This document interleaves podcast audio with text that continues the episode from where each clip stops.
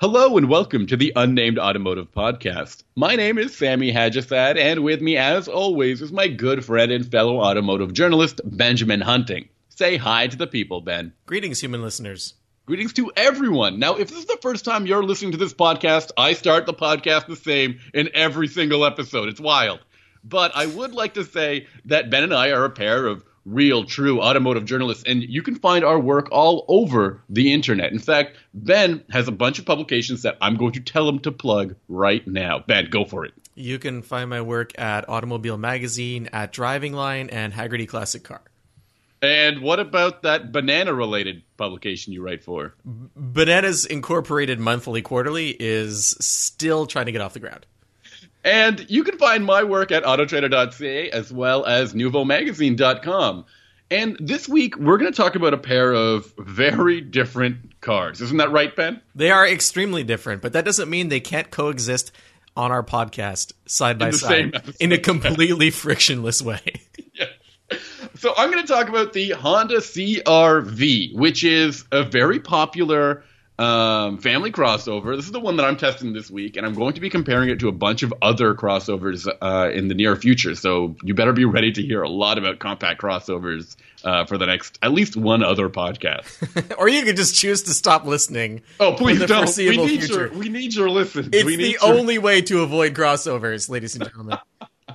Uh, so the CRV, this is a 2020 model, and not much has changed for 2020, but it's still really important to talk about the CRV because, man, in 2019, nearly 400,000 of these vehicles were sold. So I'm certain there's somebody out there who's listening to the podcast and has a CRV or was considering buying a CRV because you know, that is an insane amount of num- uh, of CRVs moved. No, you're 100% right. And uh, they, they are so popular and so common. I actually just took a look on the podcast. I searched through past episodes.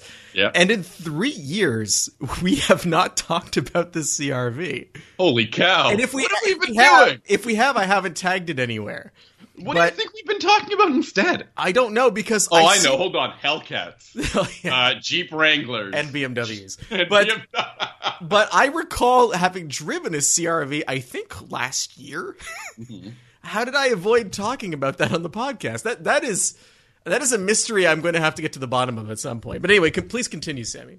Well, I mean, it's kind of easy to overlook the CRV. It's such a um, it's I don't want to call it mundane, but it's very mu- mainstream. And I mean, if you're going to talk about a CRV, you need to really find out.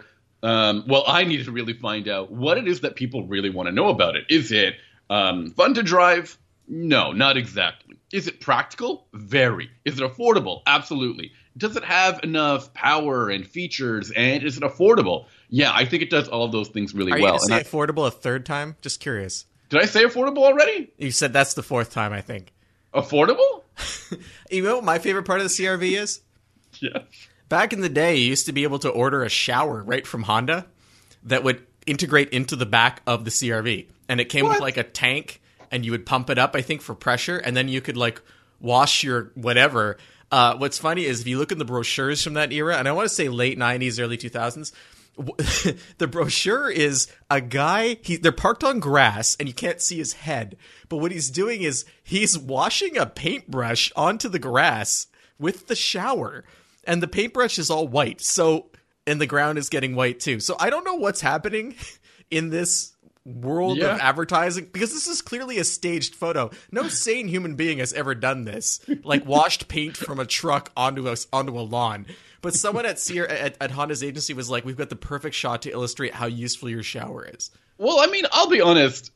That's one really cool feature of past CRVs. My favorite old CRV feature is the embedded table that you could pull out of like the the floorboard of the cargo area in in old models you could remove, and they had legs at the bottom of them, and they turned it out to be a table. And I think that's, that's the coolest. That was, a, I think that was a regular feature. I don't think you had to pay extra for there it. There was also a like gold that. edition where you I'm sorry, get, a what? It's called the gold gold emblems. You could get okay, um, yeah. you could get gold Honda badges, but also a gold exhaust tip.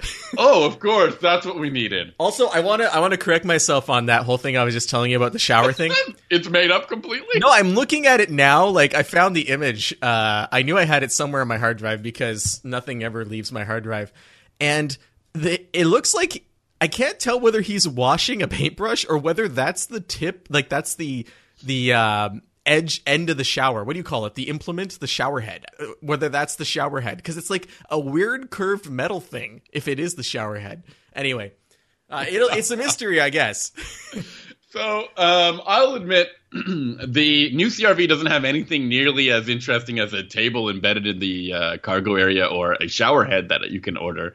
Um, but it is a very easy car to live with. It's like I said, it's very practical. It has a ton of space, and it's not just space like cargo space, but there's a lot of at-hand storage. There's lots of pockets. There's little cubbies. There's places that like slide and shift and turn into extra big storage areas. And I love that, uh, like Hondas in particular. Um, you know, we know this with the Honda Fit and the HRV. They're they have those uh, magic seats that flip upwards to make them even more practical. I feel like Honda really emphasizes this kind of practicality in their cars, and I can tell that's probably one of the main reasons for, nearly 400,000 of these were sold last year. It just is so easy to find a place for your stuff in this car. You, you know, it's kind of weird. A couple couple of things what you just said made me think. Uh, does Honda think American families just stopped eating, and that's why the table was no longer included in the car? Of course, And- I think with with more room in the car, wouldn't there be more room for the table, or maybe two tables, or maybe like one really big table? yeah, like a like an extending table for bigger families. Um, or a solid I- crystal table. I'm I truly missed the table, uh, and I think they first of all, I think the table was not very heavy. I think when you set it up outside, and if a draft came, it would fly away. I think that was the number one the gold concern. package table Yeah. was weighted down with twenty four karat gold plating. Yeah. Is there any That was a question. It wasn't. It wasn't. A, I wasn't pausing for the rest of that thought. That was the whole thought. Well, I figure that would be very expensive. I'm sure people who CR, CRV owners who splurged on the 24 karat um, plated table would not want their their to expose all that to the elements. You know, like that's the that's the highlight of that package. You know, Mm. you got to keep it clean, Okay. and that's not easy. no. Uh, under the hood of this CRV is a 1.5 liter turbocharged engine that I believe makes 180 horsepower. Let me double 190 horsepower. Ooh, surprised me with that. And 180 pound, 179 pound feet of torque. I'm getting my numbers all wrong, Ben. You just like numbers. I think you just like saying numbers. I think apparently I just love the number 180. I'm going to do a 180 on that. Wow. Uh, so 190 horsepower, 179 pound feet of torque. It's paired to a CVT, which feels exactly like a soulless CVT that you would expect, um, but it's very fuel efficient. Uh, I'm already getting um, really solid fuel economy numbers. I would say easily this thing gets about 30 miles per gallon combined uh, without like trying. I think that's one of the most impressive things about the fuel efficiency of this um, CRV. And all in, including destination, this car costs under thirty-six thousand dollars, which I think is a pretty solid um, price. And I'll, I'll Thirty-six thousand US for your trim level, right? yeah, that's Okay. a touring all-wheel drive. That is that the top trim level, Yeah, and still no table. and still no table. What about Or the base model? How much does the base model cost? And does the base model have the same engine? I think all CRVs have the same engine, right? Yeah, this is new for 2020. All models get the same engine now, and Okay. the base model with the destination is twenty-six thousand one hundred forty-five. So ten thousand dollars spread between the base and the top is really not that bad. No, it's not bad. So the equipment that my car comes with, um, that I was really surprised with, it has a wireless phone charger. It has a number of uh, USB plugs. It has Android Auto and Apple CarPlay, which uh, listener, longtime listeners will know. I like. Ben doesn't. Isn't that right, Ben? You I just don't use it. I mean, I prefer to have the car's functionality, and then I just put my phone on a hands-free mount, and then I have my phone's functionality, and it seems to work. I mean, I haven't really had any issues. Uh, how do you wirelessly charge your phone in that situation? Why would I? My phone doesn't have wireless charging, Oh, and why would I wirelessly charge my phone anyway? for the charging? You trust that? What do you mean? You trust that, bro? That wireless power could be coming from anywhere. You don't know. At least with the cable, you can see where it's coming from. I'm What are you? What are you, are you concerned about? Stray electrons? I'm not concerned about it because I don't do it.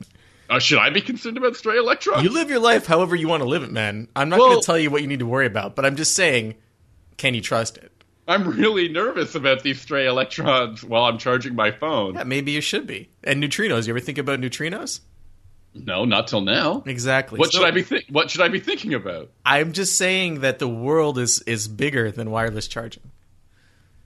And the CRV also comes with um, all of those safety features that you can. In fact, it's standard now: uh, adaptive cruise control, lane keeping assist, blind spot monitoring, and it doesn't even come with that annoying lane watch. It's, it's uh, standard on even the base. Yeah, yeah. Okay.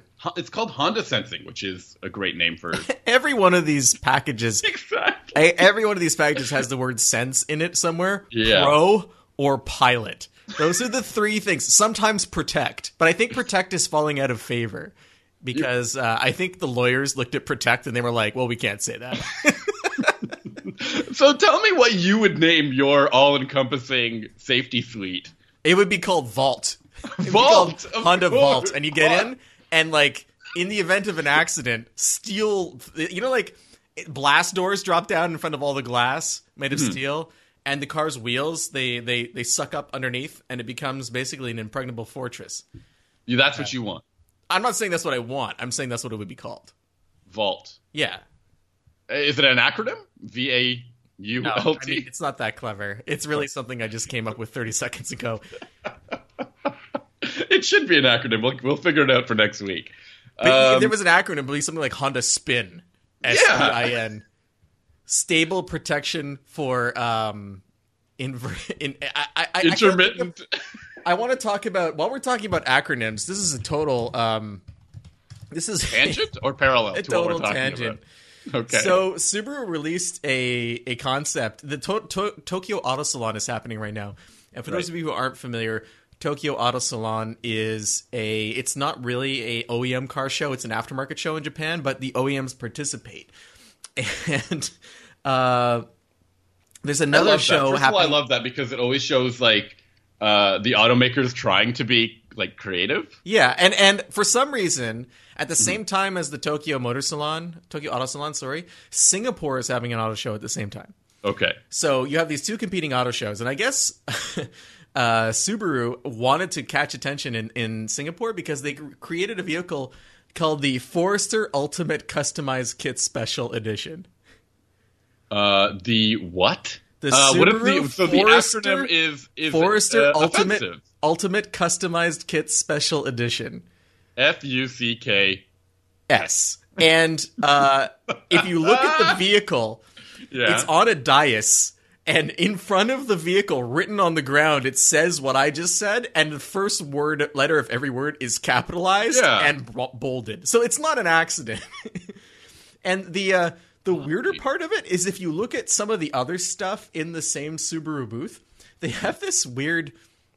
Oh, I think I get it now. If you, it, it, there, there's a, a weird percentage thing, like 85%, 61% on the. Yeah. It, it looks like it's on the announcement for the Forester Ultimate Customized Kit Special Edition, but it's actually just transparent and it's in the background. So, okay. but uh, anyway, so go back to the the that I would not call my system this. You wouldn't call it the uh, the ultimate care. It's odd because Singapore is a former Commonwealth colony and it has a strong heritage of the English language. So Mm-hmm. I'm a little confused as to how this happened. I mean, they wanted to make uh, a buzz. They they've got us talking. Well, about they got it. Yeah, they got. They. They, they were like, you know what? We need to get unnamed automotive podcasts on this thing because that's going to move the two or three cars we sell in Singapore every year. Okay, well, well, look. There's two ways to get on the unnamed automotive podcast. One, talk about bees. Okay, the if, bee. if it's about bees, we're definitely going to be covering you. Two, I want to robots. be covered in bees though. Robots. Okay, that's the other one. Three titillating acronyms. Yeah. oh, great. Four is uh, four is offensive photos of Sammy that he doesn't know exist. Oh, there's plenty of those, and I will never know that they exist. Um, what else can I tell you about the CRV? I, I'm really uh, there's there is no reason if you're in the market for a CRV. I find very few reasons for people to um, walk away from this if they don't like the styling or if they don't like the uh, interior design. Uh, maybe that will will push them away. It's not the most attractive, it's not the most enticing vehicle, and but it just does what you want a compact crossover to do. And it, now it comes with a ton of features. Like I said, um, Honda sensing and uh, that infotainment system. It has wireless charging. It has a heated steering wheel. It has now nine speakers for its sound system, which is one more than before. Does it have any speakers outside of the vehicle? Like, Um, the, uh, like you know, you can get them with Jeep now. The, the I think every Jeep SUV comes with either a speaker built into the tailgate or like a portable speaker that's a Bluetooth thing that like plugs into the car and then it charges and you can pull it out. No. What about any? Are there any screens on the outside of the vehicle? screens on the outside of the vehicle? Like where? like under the gas cap, maybe. Um, as far as I know, no. Why would there be a screen on the ga- in the gas cap? It's called Honda Gas Vision. gas gas watch? gas watch gas watch and it has two features the first feature is it gives you gas prices in real time to let you know that you could have gotten a better deal somewhere else while you're filling Got up them already filling up. yeah you're already filling it only activates as soon as you put the, the gas nozzle in and then it's like scanning gps and it finds better deals Yeah. uh, and then it flashes the best deal at you until you're done and then it does a differential to show you what you would have saved Of course. it's an impressive piece of technology. Um, Helpful, of the course. other feature is it shows you the view from the other side of the vehicle, so you can know what it would directly across from the directly across.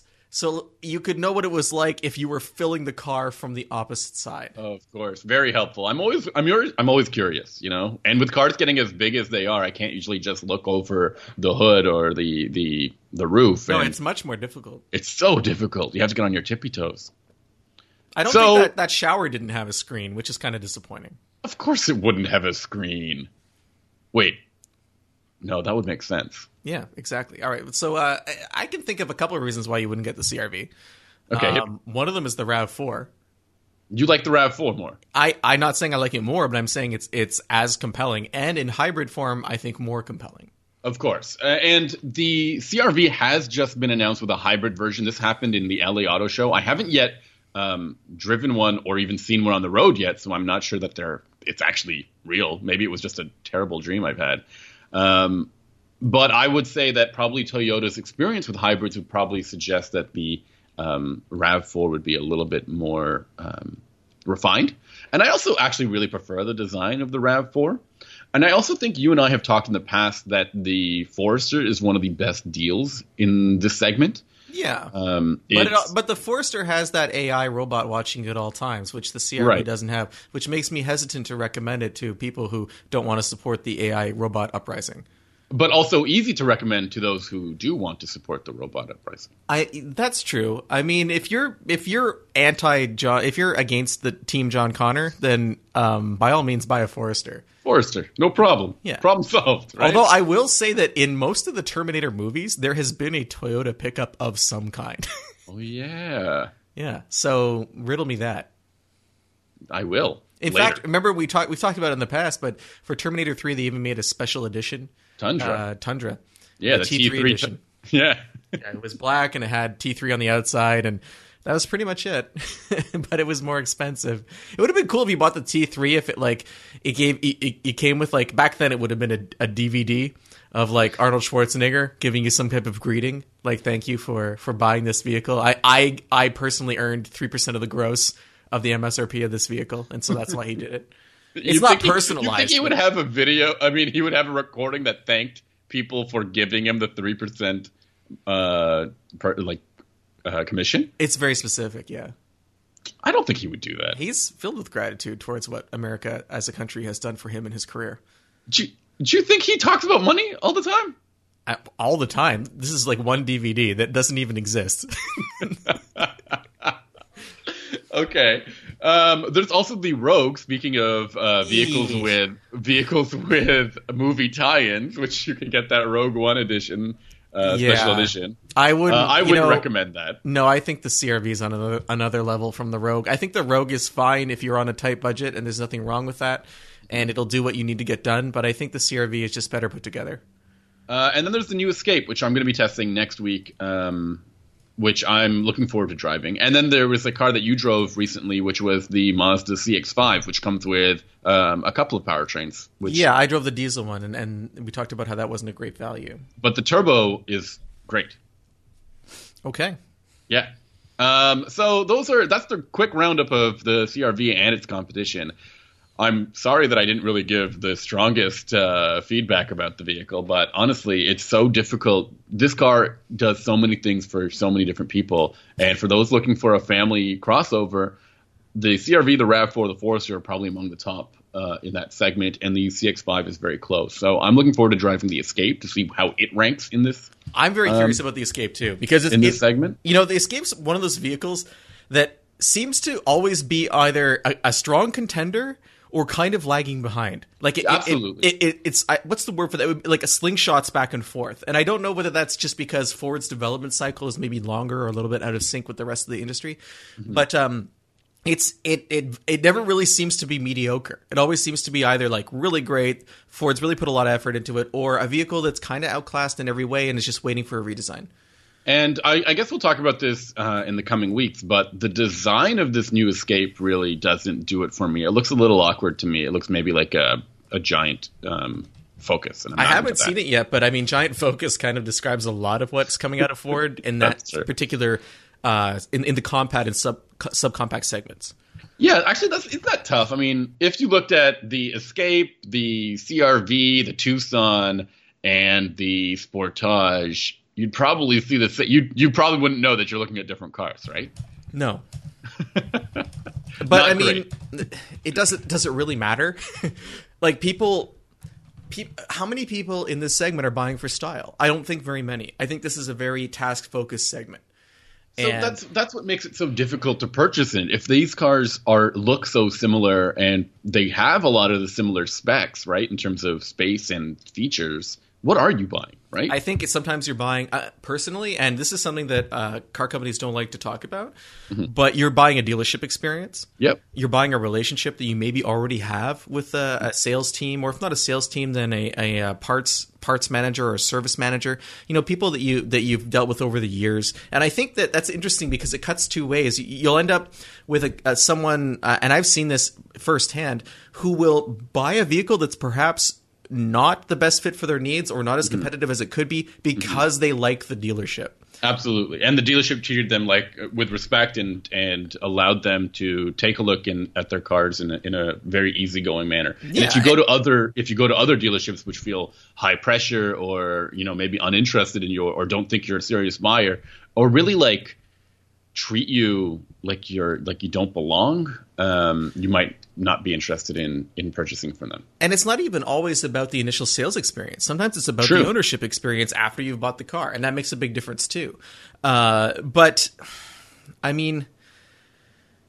So then, when we there's also the the reception and uh, reputation that comes with these vehicles. I yeah, mean, and, and warranty. To, you know, warranty is yeah. a big thing, and reliability. Uh, you and I, we get to drive these cars when they're brand new. We don't have to mm-hmm. deal with them when they break down. I mean, they do break down from time to time when we're driving them, but we get taken care of. It's not, we don't have to go to a dealership and wait and wait and wait and then have a service advisor tell us they don't know what the problem is and then you know you're out you're, you don't have your ride you've wasted half an afternoon all that kind of stuff Th- these are things that add up in the real world and um, it's it's sadly a part of the business that as a journalist I don't get to experience unless I go and talk to owners specifically and a lot yeah. of the time when you talk to owners specifically you know, people are very happy to tell you about their bad experiences, but not necessarily so forthcoming with their good experience. It doesn't register the same way. Now, while we're talking about the CRV and ownership experience, I've heard a lot of people discussing this 1.5 turbo and its oil consumption um, issues um, or oil dilution issues, which have um, caused a lot of significant problems for owners who needed to either get um, some sort of software fix, I believe, or a hardware fix, and that really impacted their fuel efficiency. I know another journalist, who, um, uh, Evan Williams, who has a Civic with this motor, who said that it did impact his fuel efficiency negatively. And so that's something you should keep in mind when you're taking a look at the new CRVs um, that apparently, you know, they haven't been completely refined and smoothed out just yet with this 1.5 turbo, which is now standard in all. It's not just standard; it's the only powertrain, uh, save for the the hybrid.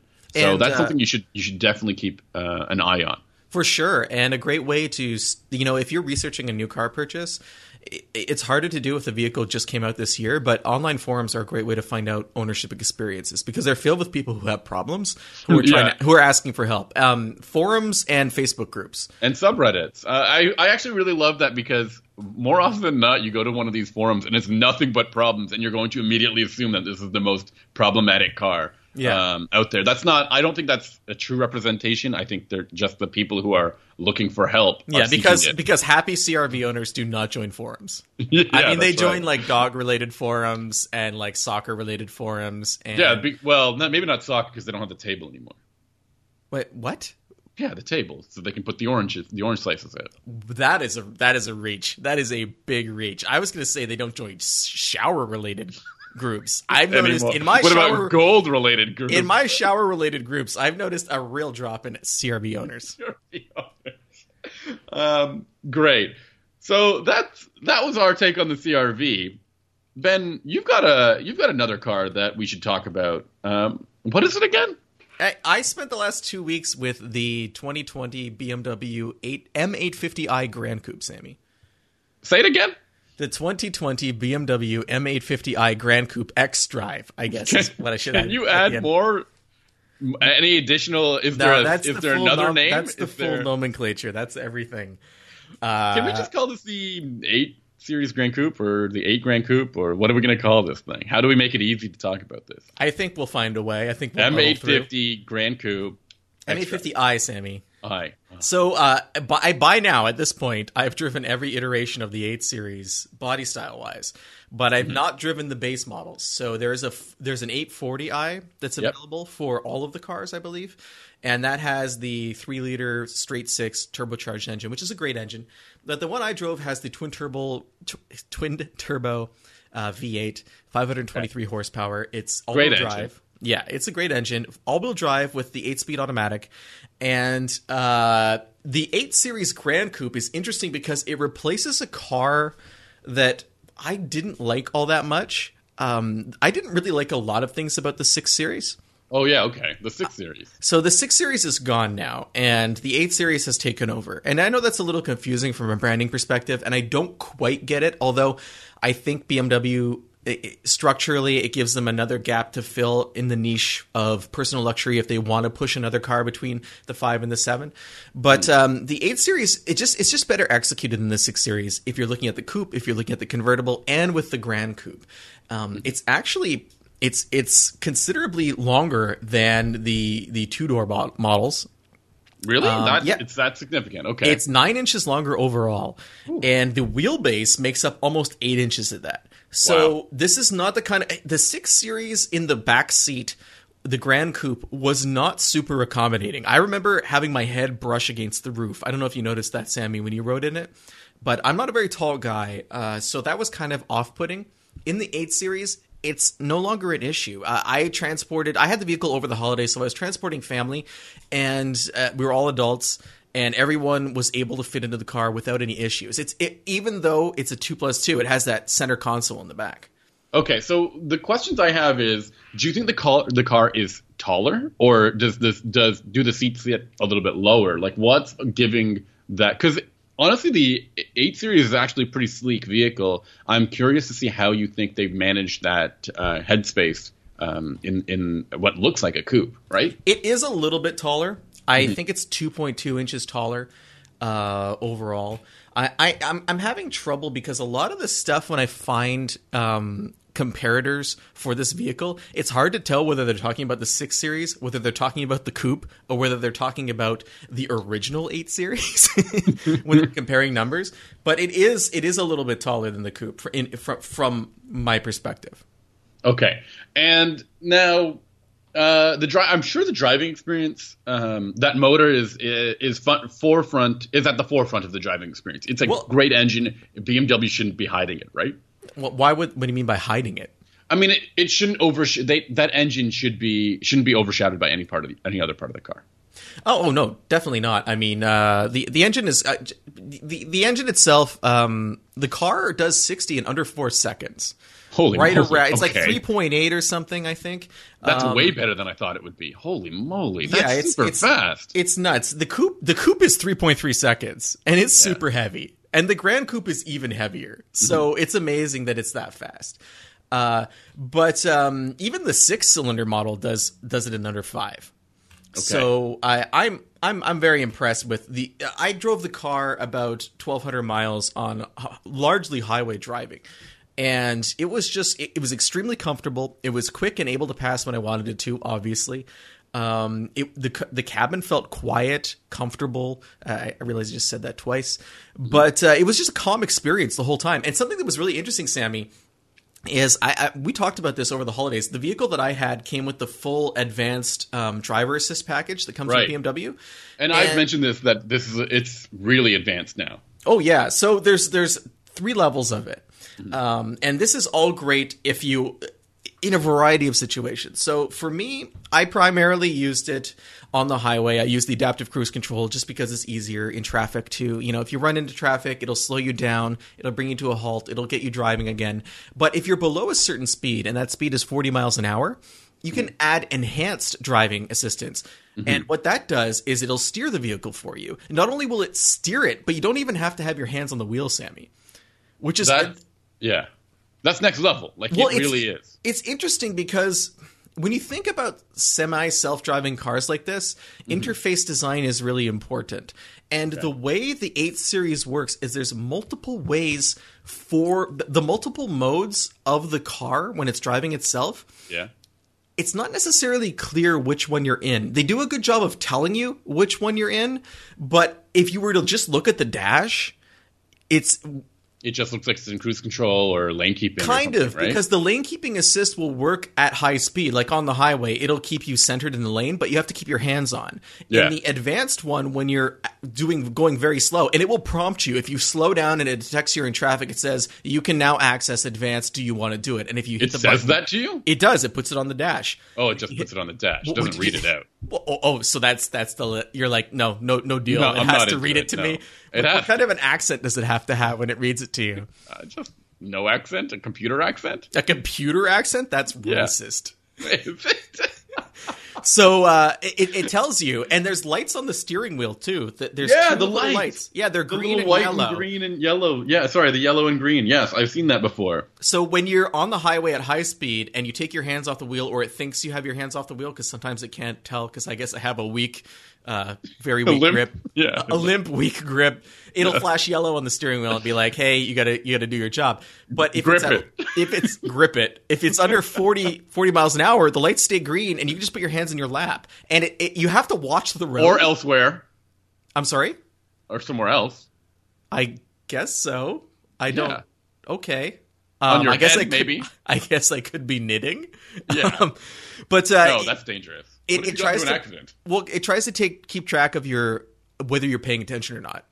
So by you- asking you skill testing questions at all times. yeah, they're really hard. It's like most of it's math, but some of it's geography, and I did not always get it right. And then it shocks you. It shocks you through the seat.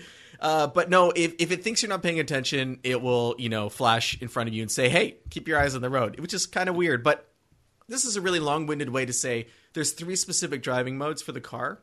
Yeah. They're not particularly well demarcated, but they are demarcated. And this is there's no standards for this yet, and it's very interesting to see how different car companies handle this. Right. Does this remind you of like when uh, cars first started trying to figure out their control schemes and stuff like that? Like, remember when we had um, um, headlights on the floor?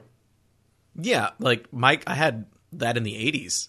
Uh, trucks Yeah, that I owned in the nonsense. Yeah, why is it nonsense? I'm just saying, or or you know, gear sticks on in, in different places. Actually, we're getting we're still not there with gear sticks. Some Yeah, I'm not too buttons. worried about headlights and gear sticks as I am with you know, is the car driving itself or not? it's like Um, the other thing is, I remember. I think I, I I have to try to recall this, but I think there are times when you look at the display and it looks like lane keeping is on because it like outlines the lane Okay, it's Um, cooler than that, Sammy. And you know how I don't like these technologies, right? Yeah. But BMW's implementation is pretty slick.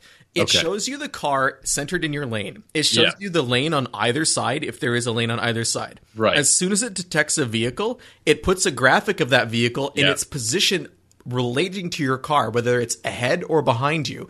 I And do it- like that. It can tell you whether it's a truck or a car based on its size. Okay, so uh, this is interesting because I think I mentioned this before. It can tell you if there's a car in front of you with another vehicle. I can't remember what this was. And so basically, this is to let you know that it sees what you see, and you should be okay. You should not be worried about. Uh, Is that why the- it's doing it? I think so. Well, I mean, that's a good idea. I didn't even think about the fact that it was subtly psychologically soothing me. yeah, it is for sure. Your anti-robot agenda. It's a, it's addressing it. It's true. Listen to me talking so positively. Well, you know why? Because it's not. There's no AI.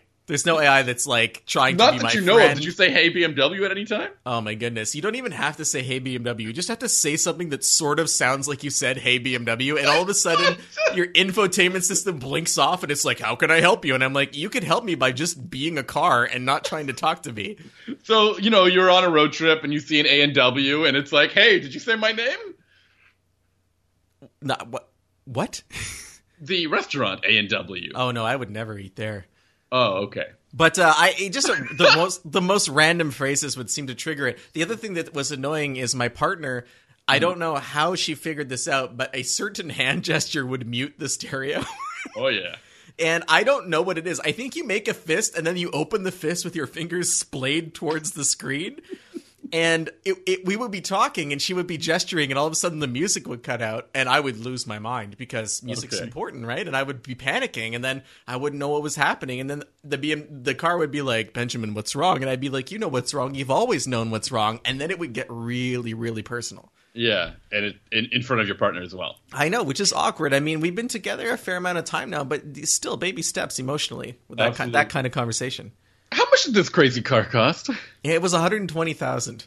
One hundred twenty thousand. Oh my Yeah. goodness! And I it knows s- all your secrets already. It knows all my se- well, most of my secrets, and uh, I would say honestly, if you were looking at a seven series, but you want to fly a little bit more under the radar, or you want something that doesn't look like a bank vault, this is kind of. Uh, I'm not. I'm not talking about Honda Vault. Honda I'm Vault. talking about like just very. It has a sleeker styling than maybe what you would get in a seven series. This is a great alternative. I, I think that in a way, the six series Grand Coupe was not an alternative to the seven. I think it was more of a complement to the five series. I think that this is a much better car for anyone who doesn't want to feel all stuffy, but wants to have maximum luxury, crazy performance, and a, a really impressive size. I mean, this this car commands attention. I I was curious about um, that point. That's a very weird um, description of it because I don't see the seven and the eight series I like as com- like equals. You know what I mean? How come? Eh, I just I've always thought the seven series is that executive flag flagship sedan. Yes. And the eight series Grand Coupe, I didn't quite. I don't quite see it as that. I saw it as a sports car tr- uh, or a coupe, a, a Grand Tour trying to um, be a little bit more stylish. It's only been out for a couple months. That's a very, very strong opinion. Well, that's how I felt about the six series uh, Grand Coupe, and I Ah, this is what I'm saying. I'm saying design wise. I'm, I'm saying this car is significantly different from the six series Grand Coupe. I feel like this this car is what the six should have been, and I don't know why BMW wasn't able to pull it off. Wow. I mean, the only Okay. six series I really enjoyed was the 640 GT. which, is is, a- no longer available no, anymore. this is a perennial favorite of the show, and we've done a few episodes about the, the honestly one of the weirdest and most practical cars that BMW has ever built. Um, but aside from that, the the rest of the six series just wasn't that impressive. Um, I'm. I really do like the eight series. It really presents BMW um, in the in the best way right now. Mainly because I think the the design is strong. This is the one of the few BMWs that I think the design really, really come like is is good, and I think that's something that's hard to say about all their other vehicles. The grill doesn't look too obnoxious. The, the the profile is very sleek. The interior is really cool. Although I need to ask you if your car, as usual with any other BMW, did it have an incredible amount of gimmicky features? There was so much crystal inside this car. I had the I can't remember the exact name of the package. Are we over it yet? Uh, what do you mean by over it? Are we mean- over the gimmicks? it's called Glass Controls, and it costs six hundred and fifty dollars, and you absolutely do not need to buy it. I, I What, you, what is it? What will there be instead of these controls? If I didn't pick this option, you what get a there? normal shifter that's not transparent and which will not reflect the sun directly into your eyes at any given time. If you have the sunroof open, that is the function of the glass controls. so if you're going to get the glass controls, don't get the sunroof. I don't think Right? you can. I don't think you cannot get the sunroof. I'm pretty sure some form of sunroof comes with the car. I don't know if you get the one in the back and the one in the front uh, with all the pack because there's a lot of pack. My car had one, two, three, four, five, six, seven, eight packages. I mean, including glass controls, including the Bowers and Wilkins stereo. Oh, I have something controversial to say about that stereo system. Okay, Not here we that go. great.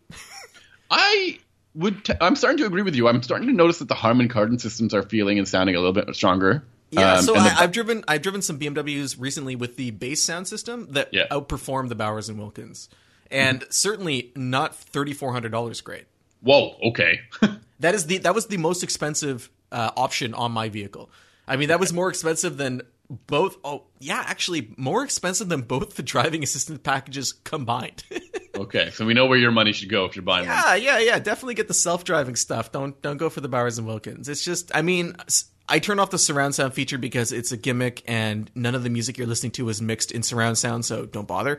Okay. And that might maybe if you listen in surround sound because you're super into that kind of thing, it might be am. worth it. But I, I I don't know who you are if you're that person. And I'm definitely that person. I like making it feel like there's um, a band behind me in the in the rear seats, even if my car doesn't have rear seats. And I'm like, who's behind me? Oh, no one, just the band. that's why you like the AI, the AI so much in the Subaru, right? Because you're not alone.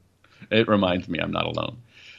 Um, did it have the wild key, the ginormous key with the screen on it? It had the ginormous key, yeah. And uh, Did again, you lose it? No, I didn't lose it, but I'm not a big fan of it because you can't put a keychain on it. So It's huge. it is huge. Um, it was bulging in my pocket the entire two weeks. Very awkward. Uh, I, you know, I, Bulging. I didn't use any of its special features. Yeah. um, except for the auto start. But the auto start again, BMW has decided that if you push the lock button three times on most modern BMWs, it will auto start your car. Oh. So if you're like me, and I said this on past podcasts, and you nervously auto lock over and over while you're walking away from a car, you're going to start it. And I've done that many times on an 8 Series, not just the Grand Coupe. Great. Great for that eight cylinder, that tur- twin turbo eight cylinder to fire up for a moment, right? Yeah, well, at least you notice. Yeah. um, while we're done talking about these two vehicles that we had to test, we wanted to talk about um, a new topic, a topic brought to us by one of our listeners. This is from Blake Swan. Why don't you uh, read out these these questions for me, Ben? Well, Blake is curious about Nissan, and I think we kind of didn't talk about this last week when the story first broke, but uh, Carlos Ghosn has g- gone completely commando. And he, uh, for those of you who aren't familiar, he was the CEO of Nissan. He was arrested in Japan because they suspected him of embezzling in the form of unaccounted expenses, and it was in the millions of dollars.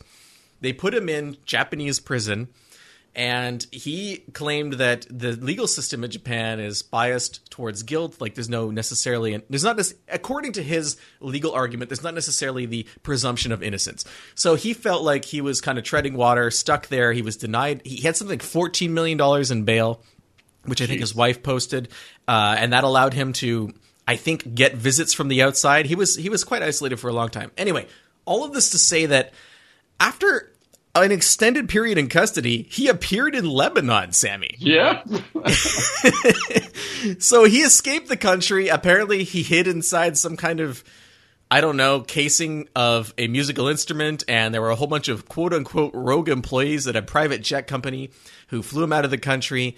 And uh, the Japanese passport control people were like, well, we don't really look at faces. we just we just look at the passport. They actually said something like that, and uh, his wife orchestrated it all. So now there's a Interpol red notice for Carlos's arrest, and an Interpol. I don't know if it's an Interpol notice, but Japan has issued an arrest warrant for his wife's arrest. And he gave an absolutely wild press conference this week. I was- didn't watch this press conference because CES was going on, and I was trying to see what kind of weird and wacky new gadget uh, I'll be buying this year. Oh, um, it was he he live. There was live coverage from Financial Times where they were live blogging it as it was happening. Yeah, yeah. And he was just he was just going for it, man. Um, he he. In any case, it's a really bad scene. Mm-hmm. He Lebanon says he entered the country legally. He has like three passports minimum.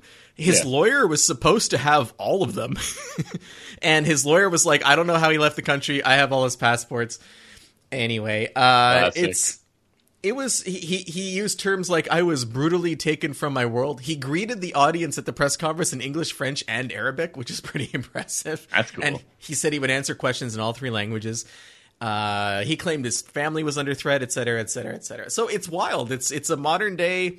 I mean, It is a very modern, dramatic story that we probably, you know, sometimes we think that the industry can be like in terms of the the heads on top of each company are a little bit static, um, and maybe they stick to a, a storyline every once in a while that that seems really um, mundane, really boring, really expected. But for what just happened, really caught a lot of people off guard. Um, and the scale in which um, he was prosecuted and um, and how quickly Nissan wanted to to do something and Japan wanted to do something about him seemed um, unprecedented because in the past he's been claimed as sort of a hero to the company. There's comic books on him and stuff like that.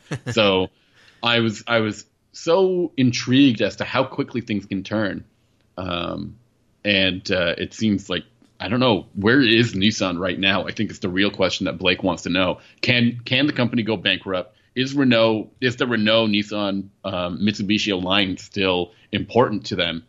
Um, and, and what could be next for the automaker? What do you do? You have anything you want to add to this um, to this Well, subject? I, I just you know when you look at the European auto industry right now, it is Mm-hmm. extremely unstable.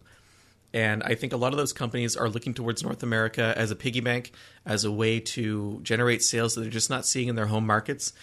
I don't know which alliance is going to be the right alliance. Uh, Blake was concerned as to, you know, is, could we be seeing Nissan go out of business?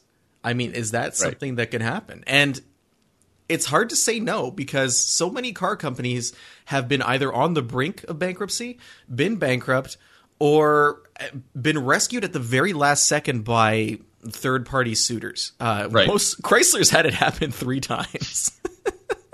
Jeep's had it happen four times. So it's it's I never say never. I mean, Nissan's a big company, but big companies can disappear.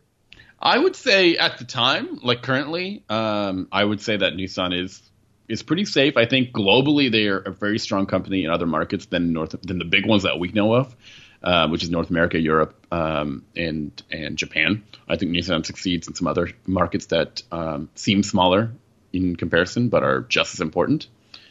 But it's the Renault part that is very um, weird. I can't remember the how Renault is is progressing right now in these markets. Um, probably not as strongly as Nissan is, Well, and Mitsubishi as well is another Oh. piece of the puzzle that um, I don't know if they I don't know if they have the the legs to stand up um, And- through a, and- a, a, tur- a turbulent time, right? And even if you look at Nissan in North America, it's very hard to think of a segment where they're leading. I think the Rogue is pretty much their best selling vehicle. Is that correct? Yeah, I would say the Rogue, right? But that's sell- not a ver- competitive. yeah, Well, it sells well, but the profits aren't huge. Like they're good, mm-hmm. but they're not huge. It- it- Nissan's not a player in the full size SUV market. They're not a player in full size pickups. They're not a player in mid size pickups. They're not a player in. I mean, sedans are shrinking, but the Altima is kind of a you know middle of the road performer. The Sentra has is not a factor whatsoever in a very small entry level segment. Mm-hmm. So it, it's hard to identify anything. In, and and Infiniti has never been able to crack a profitable niche in North America. So where exactly does Nissan fit in long term? I mean, the Rogue is good for them, but they can't just have the Rogue. Well, now they have the Rogue. They have the smaller Rogue, which I believe is called the Rogue Sport or the Qashqai, depending on the market, and they also have the Kicks. And I'm almost certain that they're going to bring another small SUV to market as well. I I mean, small They're going to go are- nuts with these with these SUVs, or the the Pathfinder. I think might just get a, a pretty strong refresh. Well, I, I don't know. I mean, the Pathfinder is kind of an also ran, and, and if you're going to compete in the world of small crossovers, there's not a lot of money there.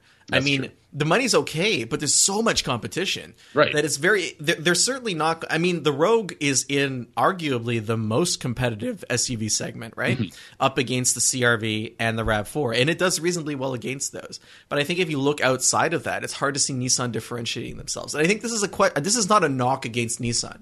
No, I, I'm trying. This is kind of just my analysis of their products as they are now, and I think that these are not problems they can't you know pull themselves out of. The Murano was a very good vehicle when it first came out, but it hasn't Mm-hmm. changed significantly in a very long time. Actually, both the Murano and the Maxima are these really premium products. But again, I don't know how much money they're making and how much they're selling. And no, no one in, in the Maxima segment, the full size semi premium uh, sedans. I mean, no one's buying those, so it's Right. it's tough to be. It's it's great to be good, but you got to be good where people are looking to buy. And I think Nissan can figure this out. I just don't know what their path forward is going to be.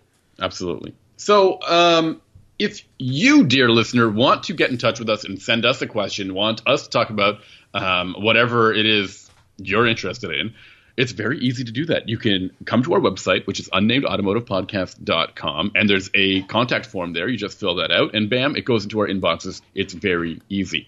Uh, additionally, you can send uh, a normal email to Ben. He's benjamin at benjaminhunting.com, or you can reach out to us on social media. You can find me on Twitter. I'm at Sammy underscore ha, like you're laughing, H A. Uh, and you can find Ben on Instagram. He's at Hunting Benjamin. And if you want to subscribe to our podcast, you can do that on the site unnamedautomotivepodcast.com. Uh, we have all tons of buttons, as Sammy likes to call them, links to your favorite podcatcher. I actually just added a whole bunch today, so there's going to be even more there. And you can also search on any podcast service, almost any podcast service. I think the only one we're not on is Stitcher. So if you want Spotify, iTunes, Apple Podcasts, Google Play, all that stuff, we're there. You can listen to past episodes either on your favorite podcatcher or on the website itself directly. And occasionally we post photos and links to reviews of vehicles that we've written there.